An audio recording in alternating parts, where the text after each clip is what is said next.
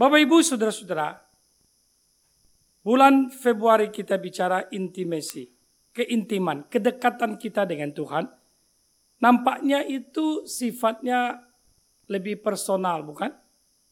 Ya, artinya berapa minggu kita bicara itu mengarahkan saudara secara pribadi atau saudari secara pribadi bagaimana membangun mengerti dan membangun relasi kita dengan Tuhan. Dan itu lebih bersifat person, personal, pribadi. Tapi kalau kita bicara tentang discipleship, berbicara tentang pemuritan, disciple, pemuritan, itu nampaknya sifat itu lebih kepada komunal. Ya kan? Kalau intim kan lebih kepada pribadi. Nah, kalau yang pemuritan nampaknya komunal loh, lebih bersama-sama. Nih, saya kasih gambaran lain. Kalau bicara keselamatan, itu komunal atau personal? Ah, bicaranya tentang per personal. Kamu percaya, kamu menerima Yesua, mengakui dosa kepada orang itu, diberikan ke keselamatan. Nah itu personal, kalau bicara keselamatan. Kalau berbicara tentang gereja, orang yang diselamatkan itu lalu bergereja, itu bicaranya personal atau komunal? Komunal, maka di, di, di keyakinan lain ada istilah komuni, ya kan? Dari kata komunal, bersama-sama. Nah, demikian pula intimasi berbicara tentang pribadi kita. Membangun diri kita, relasi kita. Tapi kalau berbicara pemuritan, kita berbicara tentang kebersamaan. Baru itu menjadi efektif menjadi uh, progresif menjadi berhasil. Itu pemuritan. Alkitab tidak hanya berbicara keselamatan secara pribadi. Firman Tuhan juga tidak hanya berbicara intimasi personal pribadi saja itu sudah cukup. Tidak. Alkitab memberikan kepada kita gambaran satu perihal lagi ketika kita membangun hidup rohani kita, itu harus dengan yang disebut dengan kebersamaan. Nah, hari ini kita bicara tentang gathering. Tema khususnya di minggu pertama yaitu the style life, nah, the style of life the early church. Pola hidup jemaat mula-mula. Kita coba mengarah ke sana. Apa patron gambaran dari orang-orang yang diselamatkan itu, pribadi demi pribadi diselamatkan itu, baik dari kalangan Yahudi menjadi orang Kristen atau menjadi orang percaya. Jangan bilang Kristen dulu. Karena dulu kan belum bisa disebut Kristen juga nggak ada disebut Katolik. Ya, menjadi orang percaya, maka disebut orang percaya. Nah, biasanya disebut dengan istilah murid. Dalam bahasa Ibrani-nya disebut talmidim. Talmidim. Ya, talmidim, murid, para murid. Baik juga dari kalangan orang Yunani. Di luar Yahudi, ada bangsa-bangsa lain jadi percaya. Mereka ada dari pedagang, ada juga budak-budak. Dulu kan zaman juga ada jual budak-budak. Manusia dijual. Ya. Ada pria yang dijual, ada kaum wanita yang dijual. Jadi orang-orang yang punya dia akan memiliki budak-budak tertentu. Nah, di antara mereka juga ada yang jadi orang orang percaya. Bahkan ada orang yang di dalam penjara pun jadi orang percaya. Saya coba tes. Siapa yang tahu dalam penjara ada satu orang disebut namanya diselamatkan. Siapa? Hah? Ayo. Hah? Ya betul. Ya. Itu istri yang rendah hati dikasih kepada suami yang jawab. Ya, sebenarnya bukan Jack yang pintar, sebelahnya yang pintar Bapak. Tapi karena dia tahu suami itu imam, imam yang berbicara. Ya kan? Ya, ini istri mesti sadar-sadar nih belajar kayak gitu tuh. Oke, tepuk tangan buat Jessica. Jack juga. Oke, ya oke, itu intermezzo saja. Onesimus. Jadi menjadi orang percaya. Jadi pada abad mula-mula, kita sebut mulai dari tarik masehi, dimulai dari hitungan kedatangan atau kelahiran Yesua, walaupun ada kacek berapa tahun, ya tidak persis. Tapi itu itu tidak kita bicarakan. Yang kita bicarakan peristiwa besar terjadi baik dari kalangan orang-orang Israel yang dipelopori oleh murid-murid Talmidim, murid-murid Yeshua, memberitakan Injil, mujizat-mujizat juga terjadi saat itu, maka orang-orang Yahudi lain pun percaya. Bukan cuma dari kalangan orang-orang biasa, bahkan kalangan imam pun jadi orang percaya. Ayo sebutin dua orang, siapa? Yuk. Perlu bantuan? Tanya sebelahmu. Siapa? Dari kalangan imam. Ada ada dua.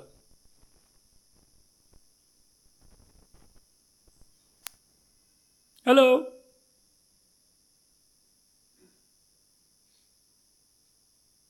Enggak tahu. Waktu malam-malam ketemu Yeshua. Siapa? Niko Nikodemus. Ya, Nikodemus. Tahu artinya Nikodemus? Orang namanya Niko, Pak Niko, Pak Niko, tahu artinya? Niko itu Nikao. Pemenang. Jadi memang Nikao, Nikao. Ni gua KO-in gitu loh, masih jadi pemenang. Nah itu memang cocok logi, tapi benar juga ya. Jadi Niko, Niko itu dikatakan Nikao.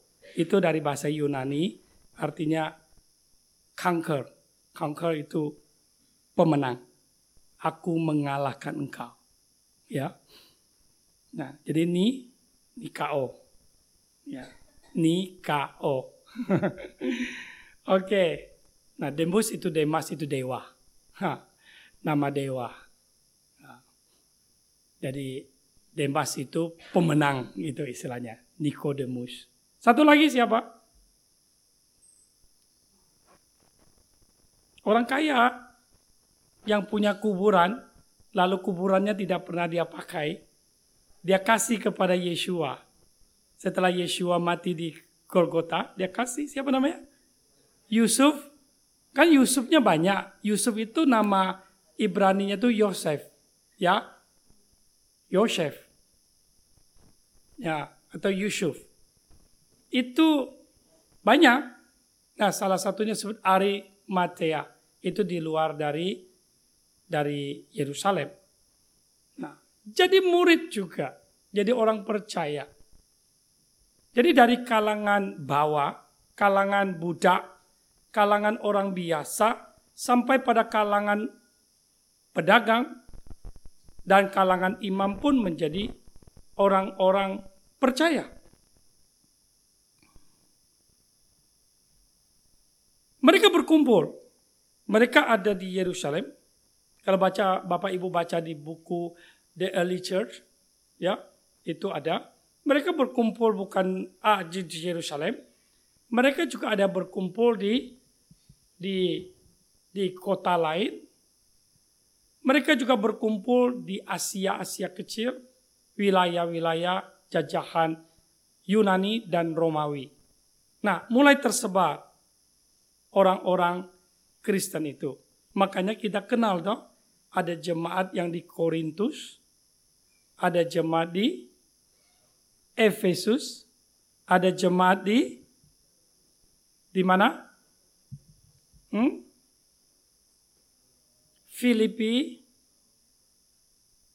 Tesalonika, dan ada jemaat di terakhir di Pulau Mas.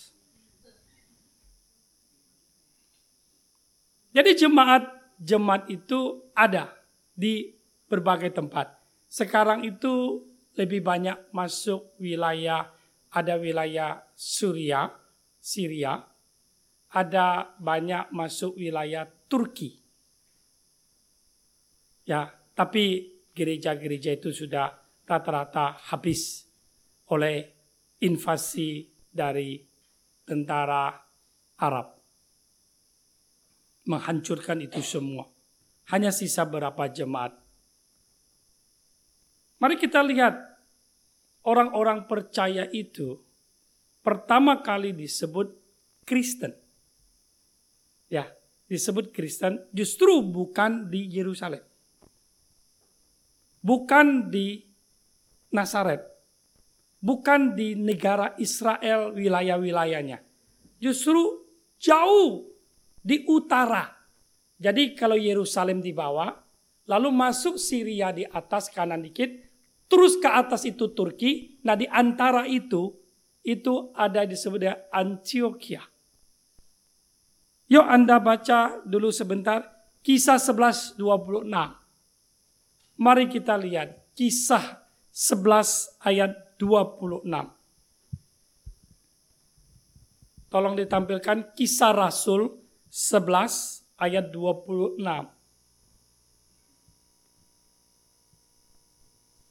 Kisah 11 ayat 26. Nah, kita baca ya. Baca bersama-sama. Satu, dua, tiga. Dan ketika menemukannya, dia membawanya ke Antioquia. Dan terjadilah selama setahun penuh. Mereka berkumpul bersama dalam jemaat dan mengajar kerumunan orang yang cukup banyak. Dan para murid itu disebut Kristen untuk yang pertama kali di Antioquia. Nah, ini sebentar dulu. Kalau ada yang mengatakan bahwa Kristen itu pecahan Katolik, Alkitab memberi jawaban ini. Sorry, kalau Anda latar belakang Katolik mungkin berpikir Kristen ini nyimpang. Kristen itu cabang. Tinggal Anda melihat ayat ini. Bahkan kalau kita baca pasal berikutnya, Raja Agripa pun mengatakan, hampir-hampir karena khotbahmu Paulus, aku jadi Kristen. Enggak dibilang hampir-hampir karena khotbahmu, aku jadi Katolik. Enggak, enggak. Nggak ada. Kristen.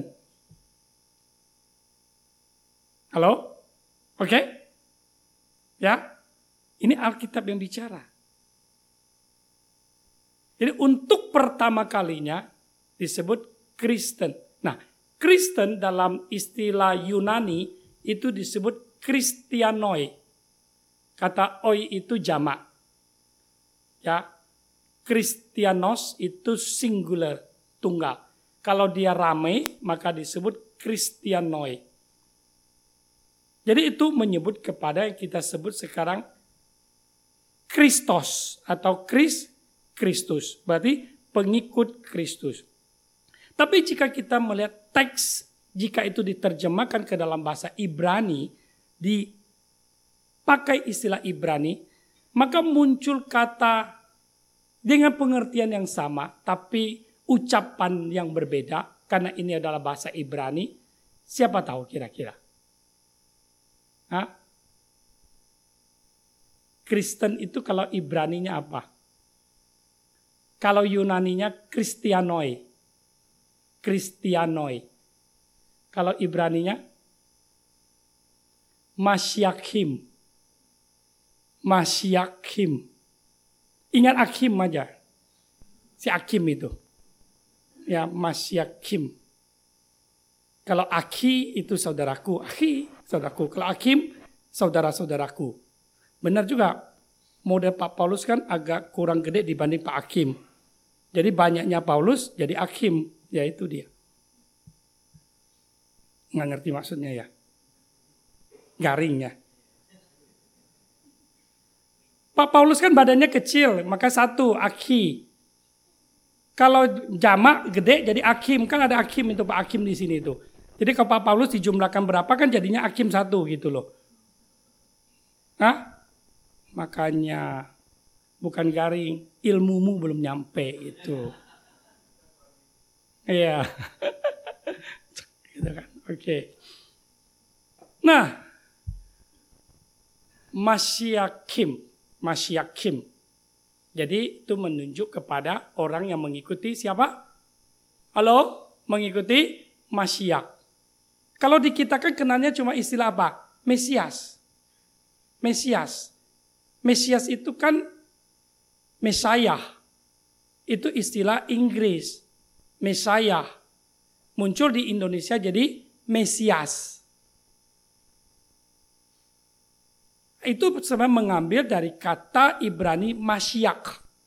Masyak artinya the anointed one. Yang diurapi atau yang terurapi. Sang yang diurapi. Itu Masyak. Nah, maka kalau sebut masyakim itu menunjuk orang-orang yang percaya kepada masyak, percaya kepada Kristus. Nah, Anda ini bisa nggak disebut Kristianoi? Bisa? Bisa kalau dalam bahasa Yunani. Anda bisa nggak disebut masyakim? Bisa? Bisa kalau pakai bahasa Ibrani gitu ya. Tapi tidak ada istilah Katolik koi. Nggak ada. Itu umum, general. Katolik itu, kalau Bapak Ibu ingat istilah pengakuan iman rasuli, aku percaya kepada gereja yang kudus dan am. Ada? Ada? Pernah dengar istilah?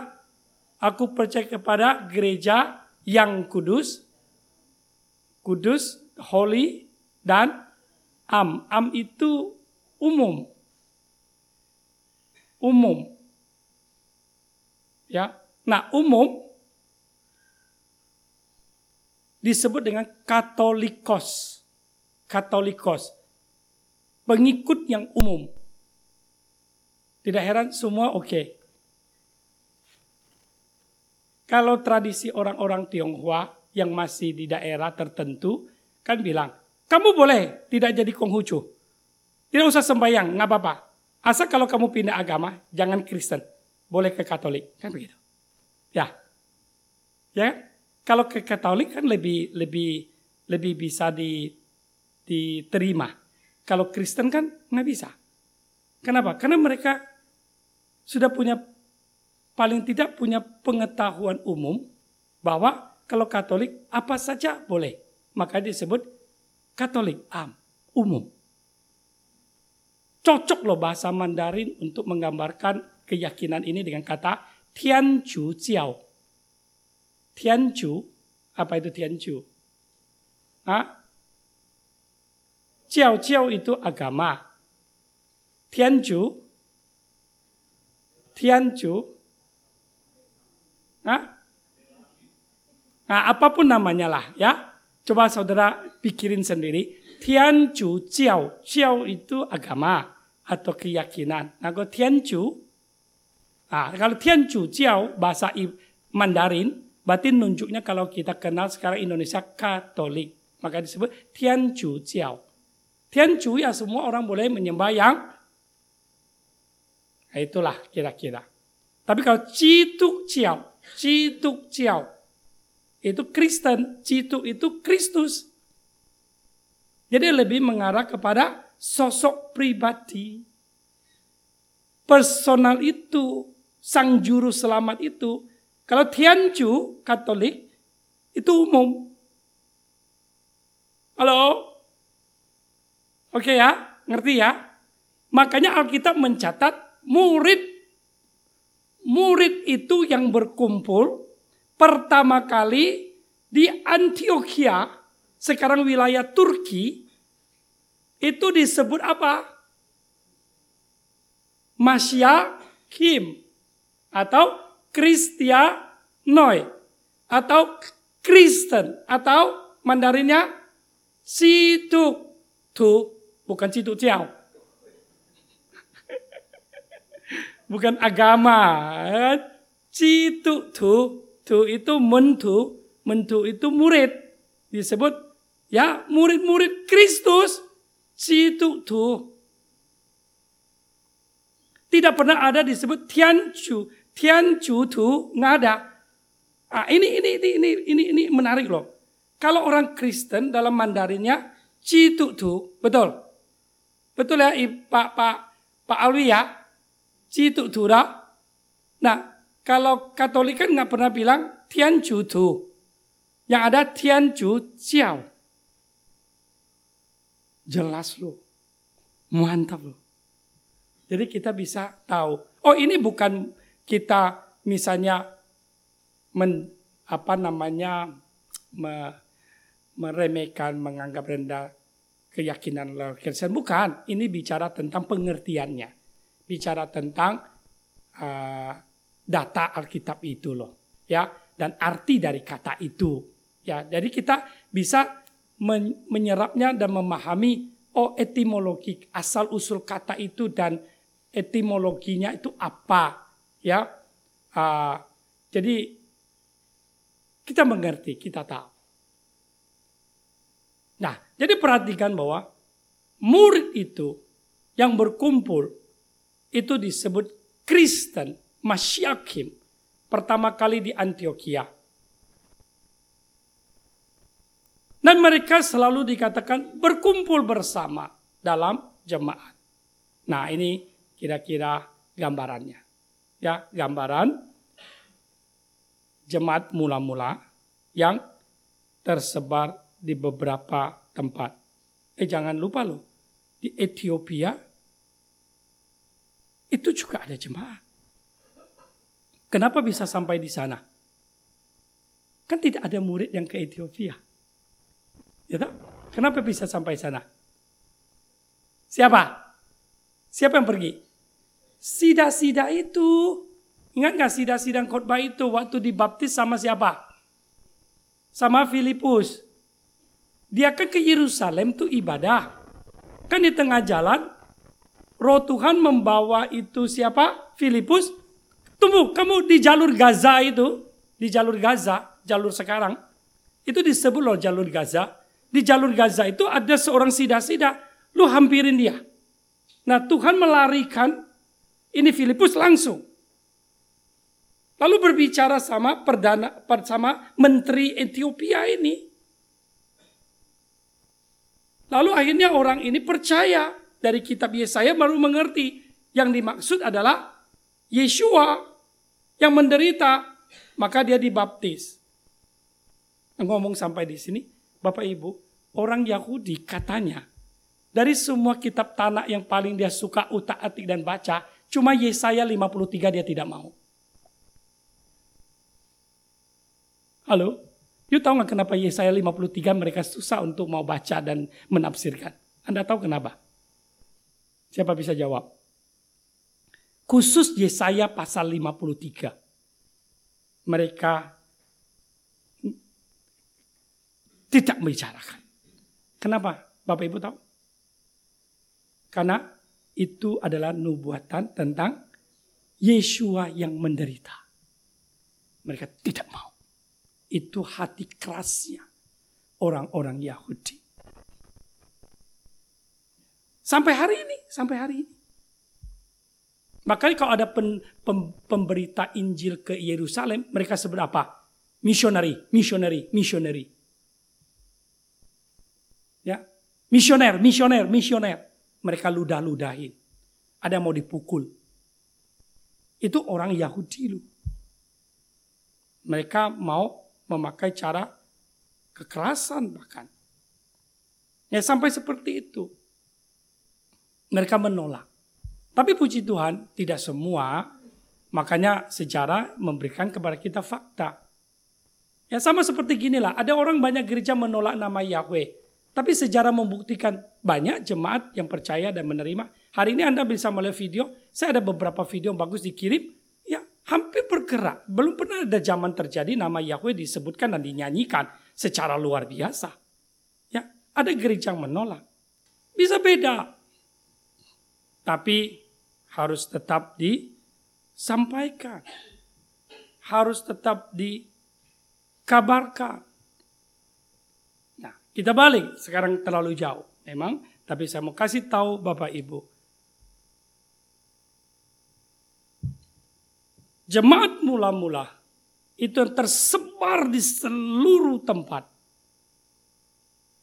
Dengan pemahaman tertentu bagi mereka. Lalu juga mereka punya satu contoh yang sangat baik. Para murid itu dicatat oleh Alkitab suka berkumpul. Suka berkumpul, suka bersama-sama.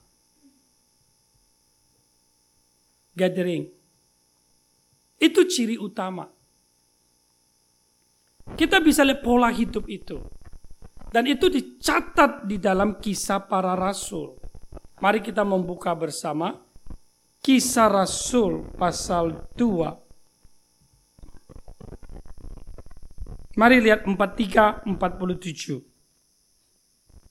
Mari kita lihat kisah pasal 2 ayat 43 sampai 47. Mari. Ya. Dan ketakutan melanda setiap jiwa dan banyak keajaiban serta tanda-tanda terus terjadi melalui para rasul. Nah perhatikan, mulai ya. Kita hitung satu persatu. Apa style of life? Pola hidup jemaat mula-mula. Kita mulai catat ya. Dan semua orang yang percaya, disebut orang percaya, believers, ya, selalu berada di tempat yang sama. Itu dia. Yang pertama, mereka ke mana? Berada di mana? Di tempat yang sama. Tolong catat. Satu, di tempat yang sama. Yang kedua, dan mereka memiliki segala sesuatu bersama-sama. Betul? Berarti ini semacam kayak model komunis. Sehingga ada yang mengatakan ini paham komunis juga ada di dalam kisah Rasul pasal 2. Mereka memiliki segala sesuatu bersama-sama. Gaya hidup gaya hidup. Ini bukan dogma. Komunis kan bukan cuma gaya, tapi dogma. Ya ada doktrinnya. Kalau ini kan bukan. Ini cuma style of life-nya. Dan mereka menjual milik dari harta bendanya, lalu membagi-bagikannya kepada semua orang, sesuai dengan apa yang menjadi kebutuhan setiap orang. Berarti ini apa? Ada sosialnya, sosialismenya. Tapi bukan faham sosialisme, bukan. Ya harus belajar tersendiri. Tapi ini adalah suatu cara mereka membagikan hati, caringnya. Caringnya itu ada. Mereka betul-betul jual. Lalu mereka bagikan kepada semua orang sesuai apa yang menjadi kebutuhan. Berarti di dalam gereja itu ada yang kaya, ada yang mis, miskin. Ada yang beruntung, ada yang belum beruntung. Ada orang yang yang punya harta benda banyak, ada yang memang kurang. Nah, yang punya memberi kepada yang tidak punya. Bagus juga. Kayaknya Benaya sudah praktekkan itu. Amin. Kok nggak ada amin sih? Oke. Sudah sampai sini diem aja semua.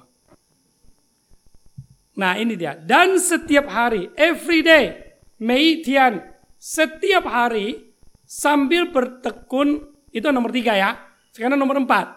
Setiap hari mereka bertekun dengan seia sekata di dalam bait kudus, kan mereka pergi. Lalu sambil memecahkan roti dari rumah ke rumah, mereka berbagi makanan dengan gembira, dengan ketulusan hati. Ayat 47, mari kita lihat berikutnya. Seraya apa? Memuji Elohim dan memiliki kebajikan terhadap seluruh rakyat dan setiap hari Tuhan menambahkan kepada gereja orang-orang yang diselamatkan. Mereka seia sekata dalam bait kudus. Tuh. Kalau dicatat coba kita lihat pasal 4. Tahu munculin pasal 4 ayat 32. Pasal 4 ayat 32 sampai 37. 32 sampai 37. Ah, dan sejumlah orang yang telah percaya itu sehati dan sejiwa. Tungsin sehati dan sejiwa. Dan tidak seorang pun mengatakan bahwa sesuatu menjadi miliknya adalah kepunyaan sendiri. Tapi segala sesuatu adalah milik bersama bagi jemaat. Mereka praktekkan dan dengan kuasa yang besar pada rasul itu memberikan kesaksian tentang kebangkitan Tuhan Yesua dan anugerah yang besar ada di atas mereka semua dan sebab tidak ada seorang pun yang berkekurangan di antara mereka. Kenapa mereka tidak kurang? Karena yang lebih membagi. Nah, karena sebanyak orang memiliki tanah atau rumah, setelah menjualnya, mereka membawanya jumlah harga dari yang dijual itu, meletakkannya di samping kaki para rasul, dan dibagikan kepada setiap orang sesuai dengan kebutuhan yang dipunyai seseorang. Luar biasa. Luar biasa. Nah, ada contoh tentang seorang bernama Yoses melakukan kebaikan, kemurahan hati yang luar biasa. Nah, Bapak Ibu, itu gambaran dari gereja mula-mula. Mereka selalu berkumpul bersama-sama. Tidak dikasih tahu kondisi apa saja yang bisa membuat jemaat mula-mula itu selalu kepingin berkumpul bersama atau bisa tidak terjadi berkumpul bersama. Alkitab tidak kasih tahu. Alkitab hanya berkata bahwa mereka selalu bersama-sama dan bukan saja cuma kumpul, tapi mereka sharing satu dengan lain. Bukan cuma sharing firman Tuhan. Mereka berdoa, mereka memuji Tuhannya, tapi juga mereka membagikan daripada mereka kepada orang-orang yang membutuhkannya. Dengan kata lain, jemaat mula-mula sungguh mempraktekkan akan iman mereka kepada Yesua. Maka tidak heran mereka disebut masyakim. Apa artinya pengikut Kristus? Ya ini. Itu. Coba sekarang kita ukur kadar kita sebagai pengikut Kristus seperti apa. Kita coba pikirkan. Apa hati kita? Apa jiwa dan roh kita kepada hadiratnya dan kepada sekeliling kita. Saya hanya memberikan kepada saudara gambaran ini loh jemaat mula-mula. Maka jemaat mula-mula itu berkembang terus. Hebat sekali perkembangannya. Dan ketika itu dipraktekkan oleh gereja-gereja di berbagai belahan dunia yang lain, bahkan sampai kepada abad modern ini, bahkan dipraktekkan di dunia, kita ambil contoh Tiongkok, mereka hidup bersama seperti itu, terjadi ledakan rohani, terjadi kebangunan rohani, revival besar-besaran. Jadi saudara, kebangunan rohani itu tidak hanya di tangan seorang hamba Tuhan. Saudara setuju? Tidak. Tapi di tangan jemaat bersama-sama juga. Saling mengisi, saling melengkapi dan saling membangun.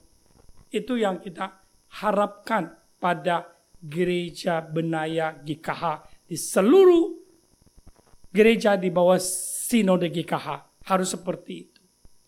Jangan cuma hanya lihat seorang gembala, tidak bisa. Ngomong-ngomong, kalau saya sendiri ngurusin kemarin banjir dihantam seperti itu, mungkin saya akan berkata saya, Bukan mungkin lagi, sudah pasti saya nggak sanggup. Nggak bisa, nggak bisa. Ngos-ngosan, Apalagi usia sudah tidak muda. Muda pun juga nggak sanggup. Berat, berat. Sudah dibersihin kemarin kemarin ini. Dibawa jemur keluar. Itu berapa banyak kursi di luar tuh dibawa jemur keluar. Cuma saya, TU sama ibu bertiga. Karena kemarin sebelum kemarin tuh kan pada datang. Nah bertiga dulu ini karena udah beres sisa jemur. Kita jemur tuh di luar sampai jembatan sana di seberang yang parkiran mobil itu. Kita jemur termasuk karpet di sini yang basah. Kita udah cuci, kita jemur. Udah semua dikeluarin, haleluya. Aduh, panas, senang sekali. Ada matahari. Iya kan? Jemur. Nah kita mulai kerja warta di dalam tugas-tugas. Itu air nggak permisi. Tiba-tiba hujan. Mendadak. Cu turun. Aduh ini kok nggak ada sopan santunnya. Pikir gitu ya. Mau kasih saya nafas kayak gitu. Turun gitu. Lari kita bertiga. Persis dikejar anjing gila. Bener. Kayak dikejar anjing rabies. Itu bayangin satu orang bisa ngangkat berapa kursi. Kayak saya paling kuat dua itu paling putaran dua kali habis itu amsyok tak? Ya akhirnya ngangkat satu-satu. Nah Alkitab yang buku-buku nyanyian haleluya kita kan semua kerendam. Bapak Ibu itu kerendamnya tuh nggak main-main loh. Bapak Ibu lihat hancur kan semua. Ini tinggal dipegang udah hancur nih. Udah kayak tepung nih. Ini sampai hantam ke sini ini setinggi gini piano. Paling tinggi kali ini. Ini semua kerendam. Ini surat untung sudah diangkat. Nah, cepat dibawa masuk. Nggak keburu. Untung ibu ini orangnya baik sekali. Dia memang pintar sekali pengaruhi laki-laki lain. Bapak, bapak, sini bantu, bantu. Semua jadi ikut bantu yang jualan kopi semua. Jadi semua bapak-bapak yang di luar yang lagi minum kopi, yang lagi merokok semua, gitu ngangkat-ngangkat bawa masuk, tapi juga ngos-ngosan. Tapi bersyukur bahwa Sebagian saya tahu memang nggak bisa karena kesibukan, nggak mungkin bisa datang. Saya maklum, saya tidak masalah. Ya, tapi puji Tuhan, sebagian dari saudara, beberapa orang datang dan membantu. Ya, saya sangat bersyukur.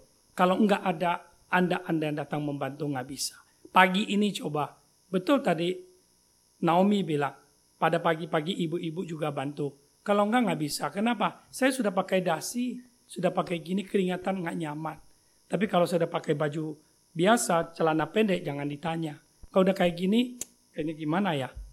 Agak agak sulit untuk untuk berkeringatan begitu. Nah, puji Tuhan. Jadi memang harus saling seperti itu. Ya. Nah, saya kasih contoh. Saya tidak usah sebut gerejanya. Tapi gereja itu dulu kita di ruko. Tahu di Kelapa Gading? Nah, di belakang ruko itu ada satu gereja. Dia jual. Katanya waktu lagi naik-naik 8M, dia nggak mau. Dia mau nunggu naik, ternyata turun. Akhirnya dia jual 4 miliar. Dia jual 4. Habis itu dana gereja ada 1-2 miliar. Mereka kumpulin, pikir mau beli ruko di tempat lain yang jalan utama. Nggak dapat, karena utama itu sudah 10 M lebih. Dia pikir kalau bisa jemaat ikut semua kasih, tapi jemaat sedikit. Dan jemaat tidak semuanya orang-orang yang punya. Mana bisa berapa M. Akhirnya mungkin nggak kebeli, dia sewa. Sewa tiga, eh, dua ruko, dua ruko. Berani sekali. Sewa lima tahun, satu miliar. Berarti satu tahun berapa ratus? Dua ratus juta. Dua ratus juta. Jadi dia langsung ambil lima tahun satu M. Lalu dalam sewa ini yang sedang berlangsung, yang punya ruko terlibat kasus uang dengan bank. Bank sita itu ruko. Dan di dalamnya harus keluar. Nah sekarang lagi pusing. Duit sudah keluar bagaimana? Tapi harus keluar. Keluarlah dia. Dia pakailah ruko yang dulu kita pakai. Di dalam. Dan hamba Tuhan berkata, kenapa saya banyak cobaan, banyak pusing. Memang khotbahnya bagus.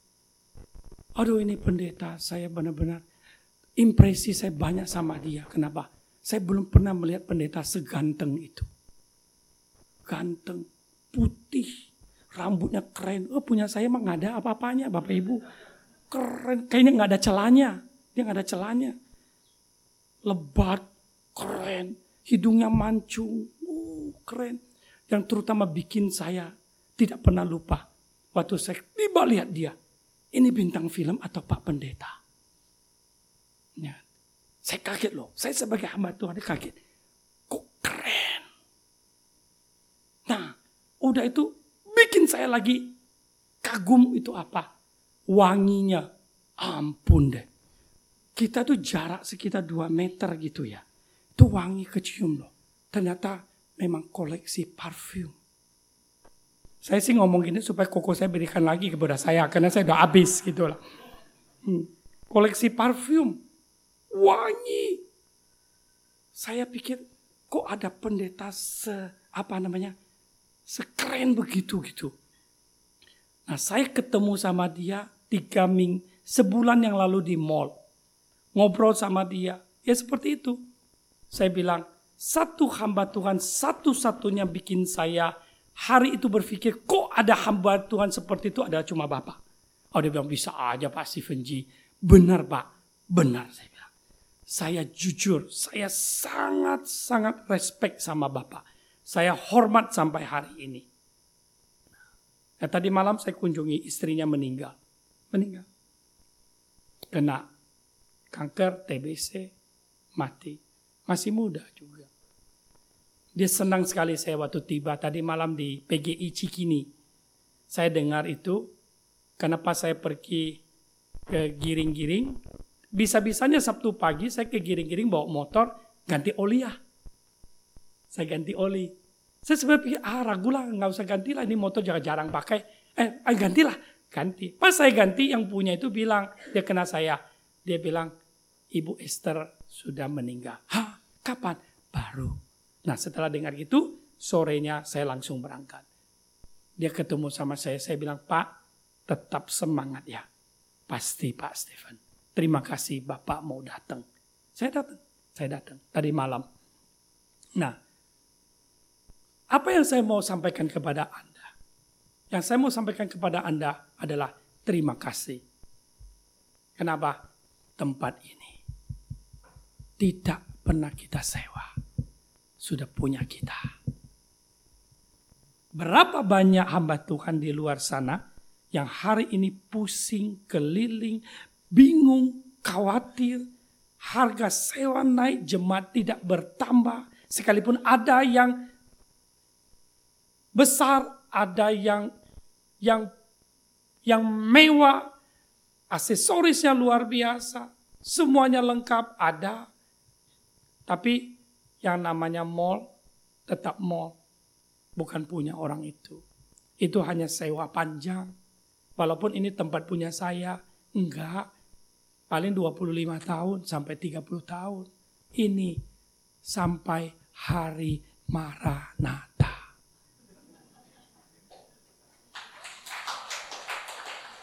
Ya. Sampai Yesua datang kedua kalinya ini akan dinikmati bukan cuma Anda dan saya ketika masih hidup. Anak, cucu, cicit, cicit punya cicit sampai Yesua datang. Harusnya kita bersyukur. Dan saya bilang bersyukur.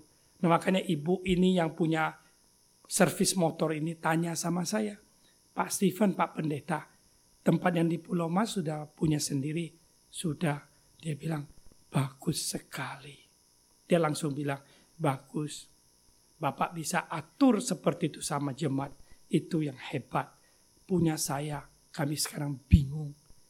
Dari dua ruko, diusir sama bank, udah bayar satu miliar. Kalau kita punya satu M, ini udah kira-kira setengah kita sudah mau jalan. Ya kan? Dia cuma sewa. Sudah itu sekarang kembali lagi ke ruko yang dulu kita pakai begitu banyak kesulitan. Sehingga dia berkata, Pak, kalau saya nggak kuat, saya akan letakkan jabatan saya sebagai pendeta. Kalau saya tidak kuat. Tapi dia merasa dia memang sudah tidak sanggup. Kenapa?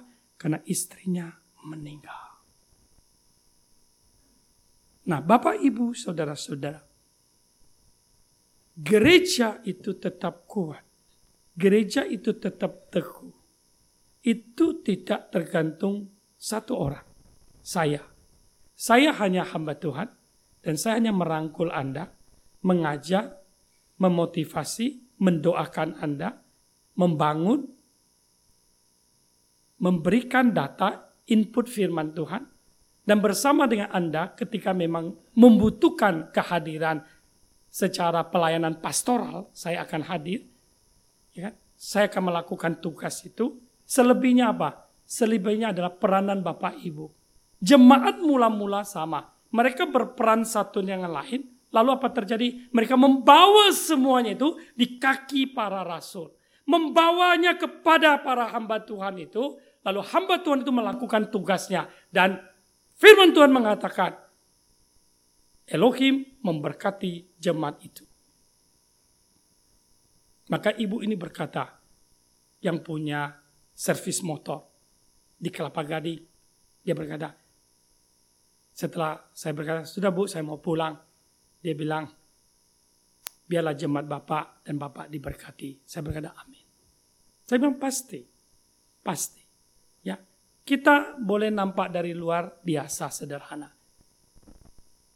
Tapi kita sedang membangun dasar yang kokoh, dasar yang kuat. Saya tidak terpengaruh harus wow, harus trendy, harus wow, keren banget. Enggak. Bagi saya yang terpenting adalah Anda mengerti firman. Dan renungkan untuk melakukan firman tersebut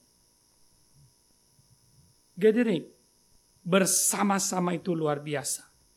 Nanti khotbah berikutnya, minggu depan Pak Daniel Filemon, minggu depannya lagi Pak Paulus, minggu depannya lagi adalah adalah Pak siapa lagi uh, Pak Gersom, Gersom anak dari Nabi Musa, ya. Dan minggu terakhir adalah Pak Mario. Kita bicara tentang gathering. Nah, Tugas saya adalah menyampaikan kepada Bapak Ibu, ini loh jemaat mula-mula seperti itu. Harus bersama-sama dalam terang kasih, dalam terang kebenaran firman Tuhan.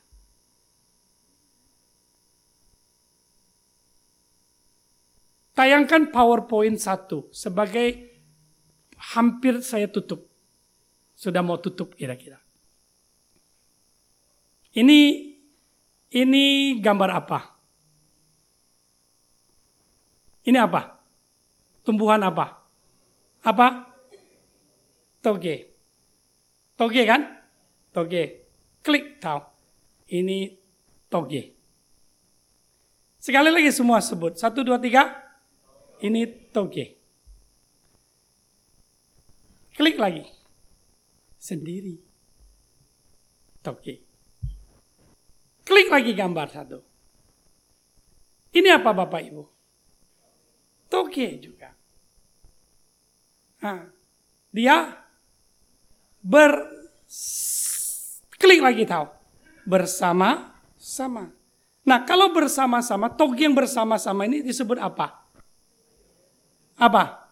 Together.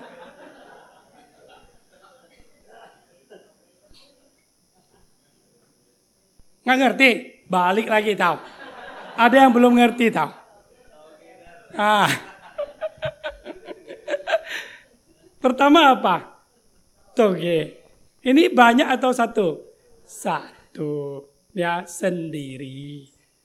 Toge. Muncul lagi tahu satu.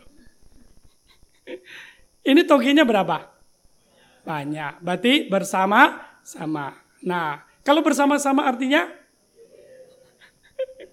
Bukan toge-toge, tapi toge-toge. Nah, kira-kira itulah pesan pesan kita dalam minggu pertama ini. Seperti ini. Nah, kalau bersama-sama gini, mau diapain? Nah, kita kembali lagi. Kalau yang satu bisa diapain? Yang satu. Bisa diapain? Susah kan? Susah kan? Mau dia dimasak apa? Mau dicampur daging apa? Ayo kasih tahu saya jenis sayur apa kalau satu gini. Ada namanya nggak? Ada? Nggak ada nama. Ibu-ibu jago masak pun mertua saya jago masak pun dikasih satu gini, dia mendingan pulang kampung. ya, dia mendingan pulang kampung daripada suruh masak satu. Nggak bisa. Ingat baik-baik. Toge sendiri nggak bisa diapain. Ya, nah kalau sekarang tampil lagi tahu. Kalau ini mau dimasak apa? Ayo coba sebutin satu. Hah? Satoge, satoge macam-macam. Satoge apa? Ikan asin. Satoge apa? Tauco, udang. Nah, selain itu bisa bikin kalau kuat dimasukin apa? Soto, apa ge? Bakso. Jangan ngomong, sudah mulai lapar saya tahu Bapak Ibu. Iya, iya, iya. Jadi mari yuk kita selalu together. Ya, jangan cuma toge. Tapi tuh together. Bacanya secara hurufiah yuk. Baca secara Indonesia. Satu, dua, tiga. Together. together. Ya, kiranya memberkati kita dari contoh ini sudah tahu bahwa ternyata kalau bersama-sama itu wangi. Bersama-sama itu sebenarnya itu baik. Bersama-sama itu sebenarnya bisa efektif. Bersama-sama itu sebenarnya bisa memberkati banyak orang dan berguna. Amin. Kalau sendiri nggak tahu mau ngapain. Terima kasih ya waktu banjir Pak Ibu Ellen sama Pak Endriarto Nggak tanggung-tanggung loh Bapak Ibu. Mereka datang khusus kasih saya apa? Obat kuat. Pak Stephen minum satu hari satu. Pantesan setelah minum rasanya strong. Ya. Datang Ibu Litik sama Ibu Yanti. Hah, kiriman buah sama makanan jangan ditanya. Ya, tersedia. Pak Nardi dan Pak Yanto dan Darmawan hadir untuk ikut ambil bagian. Ya. Dan saya percaya Anda yang tidak hadir, semua juga hadir dalam doa.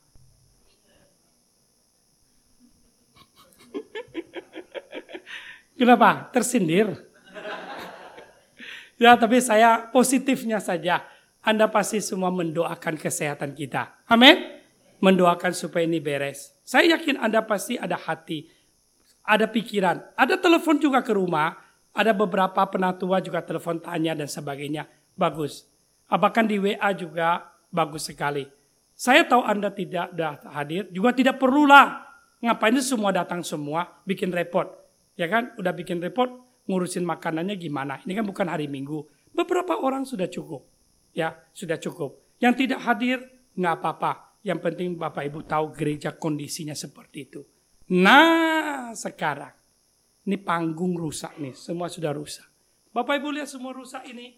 Belum lagi, asal Ibu tahu ya. Itu meja sound system kita sedikit lagi naik 2 cm, itu sound system kita udah kena. Kena. Kulkas kita itu sudah naik segini. Di atas dapur. Ya. Dan saya memikirkan, belum tentu selesai dan tahun depan apa yang terjadi. Kita belum tahu. Tahun depan. Ya. Tanggal 1 Januari masuk sampai di sini. 1 Januari. 8 Februari Sinja itu masuknya di bawah. Minggu satu naik sampai di sini di atas yang dua minggu. Hari Selasa setelah bersih dia hajar sampai sini.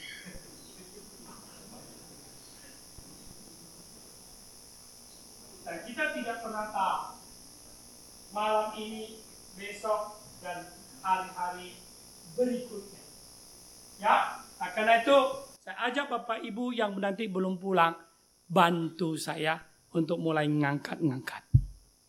Persiapkan diri semua supaya ketika ini terjadi kita paling tidak bisa menyelamatkan banyak barang. Kalaupun yang nggak bisa diselamatkan ya sudah. Asal Bapak Ibu kursi sudah ditumpuk lima selalu, yang kena yang selamat itu cuma dua atasnya. Yang satu habis, dua habis, yang ketiga rembesan. Basah semua. Cuma empat dan lima yang kering. Itu pun masih agak lembab-lembab. Ya, itu kondisinya. Sendiri toge. Toge ramai-ramai. Jadi together. Amin. Puji Tuhan.